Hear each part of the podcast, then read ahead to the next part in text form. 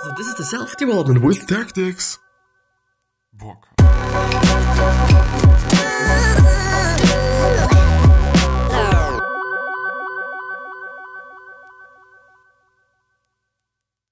So, today we're gonna talk about dating, um, dating and actually stoicism. Um, I don't actually know why. It kind of just, I don't know, I've seen it and then I thought, well, let's actually go through it. Um, I'm actually very sorry if I do have to stop sometimes today. I don't have an upset stomach, but I do have some stomach problems. Um, yeah, I don't know why actually. Um, might be due to the raw zucchini that I've eaten yesterday that also didn't really um, taste that well. But I don't know because the funny the, the funny thing is that in the morning I've been working out for one and a half hours, a bit more even, and I had no problems. So so I don't know. But anyway, I'm gonna read that bit. It's uh, you know decent, you know, in length. So yeah, and I still have performance issues, and I don't know why. I don't know why. Don't know why, and I don't know how. Where is my fucking cow? Well, anyway, so what would a Stoic do dating? Dating is a word I wasn't familiar with before coming to the United States, especially with the advent of modern dating apps. It essentially means that you are trying out different people to see who wins the alleged honor of being your next partner. Except, of course, that you are playing the same game from the point of view of the other person, as the honor in question better be reciprocal.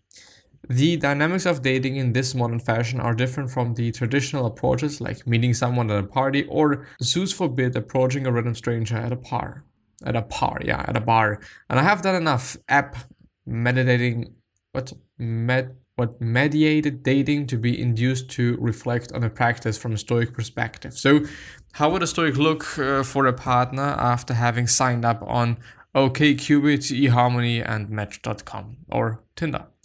I'm going to suggest three lenses, so to speak, through which to examine the question the concept of preferred indifference, the dichotomy of control, and the four cardinal virtues. I think they are best considered in that sequence if we want to get clear on how a Stoic should enter the dating game.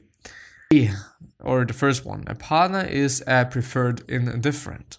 Please don't put things this way to your date as it really doesn't sound romantic and it is a labile what and it is labile to be seriously misunderstood if the other person is not a proficiency what uh, proficiency okay as Seneca calls a student of Stoicism. Preferred and uh, dispreferred indifference of course include anything that is not concerned with the improvement of our character and our judgments. For example, anything that does not have indirectly or directly to do with virtue. But virtue makes no sense unless it is exercised in a particular context or situation. One cannot be courteous or courageous without doing anything, or temperate without moderating herself at something specific, and so on. Which means that even though being with a partner is in itself a preferred indifferent, it is nonetheless a very intimate interaction with other human being, an interaction that therefore offers countless opportunities to exercise virtue. On this, see also my post on relationships. And by the way, maybe I actually want to go through this. Maybe I actually want to go through this one, you know, because dating per se not that interesting, I gotta have to say. Stoicism and relationships, three models. I still have so severe performance issues, and my tummy is like just, I don't know. But it pisses me off. There's something that I can guarantee you. Maybe I should just talk about something. Well, I'm gonna talk about the relationship part. It's not gonna be about dating, but yeah. So, for a variety of reasons, I've been thinking of relationships of late. From a Stoic perspective, in part, this has been spurred by my reading of Liz Gloyn's superb The Ethics of the Family in Seneca, uh, regarding which I'm running a multiple part commentary. I recently also ran one of my Stoic School of Life meetups in New York, in which we discussed the function of role models in Stoic moral development. So, why not combine the two? Thus, Stoic law provide us with examples of relationship we could reflect on and perhaps even use as a guidance. As it turns out, it does, and I have picked three in particular to discuss here. Before we get started, however, a due caveat all three examples are, not surprisingly, of heterosexual relationships, where the man is the philosopher and the woman is the partner. Well, Actually, in one, both of them are philosophers. But I suggest that this is an irrelevant detail that reflects the culture of Greco Roman times and not anything inherent in Stoicism. So, below, feel free to imagine the three cases as reversed. Um, yeah, for example, still heterosexual but with male and female role switched. Or as instances of non heterosexual couples, it could also work. It really doesn't matter, the same lesson can be learned and be same, and the same principles apply. Case study one Socrates and Xanthippe or something. I don't know.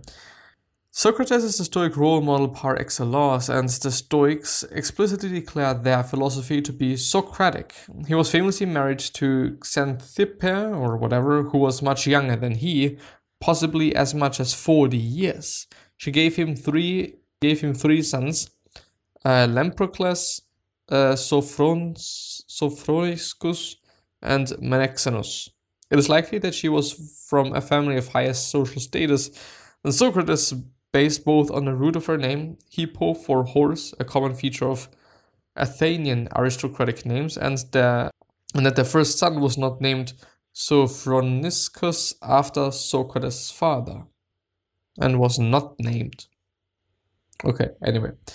Uh, Xanthippe, according to multiple sources, had a temper, and that was why Socrates liked her. In a class, classic Stoic story, they had a fight, and Socrates left the home, but Xanthippe was not done yet and poured the content of a chamber pot on his head. Socrates' comment was, After thunder comes the rain. Uh, Xanthippe is mentioned both in Plato's uh, Phaedo and in Xenophon's uh, Memori- Memorabilia and Symposium, and in these sources as she is portrayed as a devoted mother and wife. In the Symposium, Antisthenes, later uh, the founder of Cynicism, a student of Socrates, claims that she is the hardest to get along with of all the women there are. Socrates concurs, but adds, concurs, but adds, is the example of the rider who wishes to become an expert horseman, None of your soft mouthed, docile animals for me, he says. The horse for me to own must show some spirit, in the belief, no doubt. If he can manage such an animal, it will be easily enough to deal with every other horse besides. And that is just my case. I wish to deal with human beings to associate with man in general, hence my choice of wife. I know full well if I can tolerate her spirit, I can with ease attach myself to every human being else. Uh, pretty interesting though. In other words, Socrates and Xanthippe, despite all odds, had a successful relationship, and uh, part of it was due to the fact that she was sharp and of strong character, and that Socrates used her as a test of his virtue, specifically of his ability to deal with human beings even when they are very difficult. The message a relationship doesn't have to be perfect to work, and so long as your partner is virtuous, he uh, he is worth sticking with, she or he actually, I guess. Uh, one can embrace one's partner, one's partner difficult character in order to test and improve one's virtue, and apparently age difference don't matter. Differences don't matter. I don't know. It's difficult. My personal experience, I have had one important relationship that felt relatively similar and it lasted for a good number of years, but in the end, I was not enough of a Socrates, I must admit. Well, yeah, I gotta have to say that if it is a very difficult relationship, then it is definitely not cool. I don't know. It, it, it's not great. It's not a nice thing to have. So, yeah. Case study number dos. Um, Seneca, actually, and Pompeia Paulina. Pompeia was an educated Roman woman, part of a circle of aristocrats who attempt to live according to ethical principles, presumably inspired by the Stoics of her husband, even under the tyranny of Nero. When Seneca was ordered by Nero to commit suicide because he was thought to be uh, implicated in the failed Pisonian conspiracy, Pompeia sought to die together with her husband. Seneca apparently objected, though, according to one source, she was saved by Nero's guards, since the emperor didn't think it would be good would be good publicity for the already troubled regime if she died too. Liz Gloyn, in the book mentioned above, comments that Seneca reasons with her but respects her choice as rational after articulating the opposing side of the argument. He balances the spouse's duty to educate and clarify with respect for Paulina as an autonomous moral agent. Her decision is based upon her evolution of life as an indifferent and her preference, uh, preference for death that has glory rather than an ignoble, ignoble life. Pompeia is also mentioned in the Ira, which is on anger, I think it means, or at anger, something like that. And the portrait and the portrait that emerges is one of a trusted companion who understands the philosopher even in his quirky rituals. Consider this passage where Seneca famously describes the exercise known today as the evening meditation or the philosophical diary. So there's a quote uh, What can be more admirable than this fashion of discussion, the whole of the day's events? How sweet is the sleep which follows this self examination. How calm, how sound, and careless it is when our spirit has either received praise or reprimand, and when our secret inquisitor and censor has made his report about our morals. I make use of this privilege and daily plead my cause before myself when the lamb is taken out of my sight and my wife, who knows, uh, who knows my habit, has ceased to talk. I pass the whole day in review before myself and repeat all that I have said and done. I conceal nothing from myself and omit nothing, why should I be afraid of any of my shortcomings when it is in my power to say, I pardon you this time, see that you never do that any more. Seneca and Pompeia formed an asymmetric couple, not only because Seneca was a man in imperial Rome and therefore afforded social privileges close to a woman, but because he was world, uh, worldly politician or politic, polit, well, whatever, businessman, playwright, and philosopher. That kind of asymmetry is not all unusual even today, and yet he found delight in her, though occasionally, as Gloyn points out, he had to get away to retreat him, uh, retreat into himself and recover serenity. And she was loyal to the end, literally, and supportive, as Gloyn uh, puts it. Seneca sees the ideal marriage as a state of stability that reciprocally leads to virtue. The message Good relationships don't have to be symmetrical. One can be happy in situations where the two partners are very different and yet have managed to achieve calm and stability. So long, of course, as there is uh, reciprocal growth through virtue. Of course, you know, without virtue, there's nothing, whatever. My personal experience. I've had two long term relationships that roughly followed this model. Uh, they ended for different reasons, but I'm still very grateful for the two persons in question for the different. But I'm very, but I'm still very grateful for uh, to the two persons in question for the different models of virtue they presented me with, even though at the time I wasn't yet thinking in Stoic terms. Should I? Yeah, the last one. Let's go through the last one as well. Case study number three Crates and Hipparchia, or whatever. We finally come to my own favorite model of Stoic relationships Crates, or Crates, and Hipparchia, or whatever, who were both cynics, actually. Epictetus cites them as a laudable example and an exception to the general cynic custom of not marrying in order to avoid the obstruction of externals to the cynic mission. The cynics were famous pain in the ass philosophers Think of them as itinerant monks who knock at your door and ask you why you are not living according to virtue. Yes, but Crates married, you're referring to a special case in which the marriage was prompted by love and you're reckoning on a wife who was herself another Crates. Hard to imagine higher praise for both the relationship, it was prompted to be to by love, and for Hipparchia, who was herself another Crates. Hipparchia was from Maroneia, uh, but her family moved to Athens. She was probably attracted to cynicism because her brother, uh, Metrocles, was already a student of Crates. Fell in love with Crates, uh, who was the famous or most famous cynic of the time. He was Zeno of Citium's first teacher and significantly older. Both her family and Crates himself attempted to convince her to give up the idea of marriage to the philosopher, as the life of a cynic was hard and simply uh, scandalous from the point of view of a good society. Crates at one point stood in front of her, got rid of his clothes, and told her, in an attempt to dissuade her, Here is the bridegroom, and this is his property. But Hipparchia was stubborn and in love. She treated to kill herself if she could not marry Crates and eventually prevailed.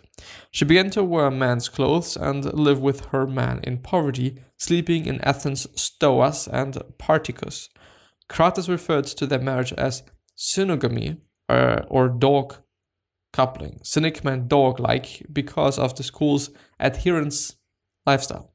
Together they practice anaideia or shamelessness, including it is said coupling in public. Crates and Hipparchia had a daughter and a son, which was uh, very unusual for practicing cynics. Also unusually for a cynic and for a woman at the time, Hipparchia wrote books and engaged in correspondence with other philosophers, like Theodorus the atheist. Unfortunately, none of her writings survive, or writings survive. Apparently, Theodorus did not appreciate Hipparchia's challenges and dismissively said to her, Who is the woman who has left behind the shadows of the loom entirely unfaced? She replied, I, Theodorus, am that person, but do I appear to you to have come to a wrong decision? If I devote the time to philosophy which I otherwise should have spent at the loom, Dionysius Lartius, or Lartius, son of Citium, the founder of Stoicism, likely knew Hipparchia, and it is very possible that his own radical conception of the relationship between man and woman, as well as of, as well as of the equality of man and of woman in the ideal Stoic republic, were inspired by seeing the example of Crates and Hipparchia. Although uh, we know that there were uh, other women who were attracted to the Cynic lifestyle and philosophy, Hipparchia is the only woman among the 82 philosophers whose lives and opinions are recounted by Diogenes Laertius, a testimony to her lasting influence. Indeed, she became so famous that her native city, allegedly there is no independent confirmation, changed name as testified by a letter attributed to Diogenes or Diogenes of Sinope, the most famous of the Cynics. And there is a quote You did well when you changed the name of the city and instead of uh, Maroneia called it Hippo, uh, Hipparchia. Its present name, since it's better for you to be named after Hipparchia, a woman. It's true, but a philosopher than after Morin, a woman who sells wine. Epistle 43. We do not know how she died, but this epigram by Antipater of Sidon uh, may as well have been written on her tomb. I, Hipparchia, uh, choose not the task of rich woman, but the manly life of the cynic. Brooch claps tunics, well clad shoes, and performed perfumed headscarves pleased me not. But with wallet and fellow staff, together with course, cloak and bed of hard ground, my name shall be greater than Atlanta or Atalanta, for wisdom is better than mountain running. The message the member of a couple can be equal the message. The member of a couple can be equal devoted to their own pursuits and yet able to share them with their partner, making the independent mark on the world while at the same time drawing love, support, and comfort from their relationship. This seems still be, even today, a radical concept, but it is certainly a model I can sign on to. My personal experience, I have never had a relationship of the Kratz uh, type, they were rare even then. And yeah, uh, with that being said, this is going to be the end of the video. Uh, thank you very much. I wish you the best wealth, health, happiness, and all success, and also hope that you're going to remind yourself and you're going to be remembered, which basically means your legacy and basically means just being a nice person and then being remembered as a nice person. Yeah, um, hope we're to see you next time. So, bye bye. Wish you the best. And one question that I have for you as well is what could you essentially say to another person that is really indeed to change their life? What is it? And yeah, with that being said, hopefully, to see you next time. Bye bye.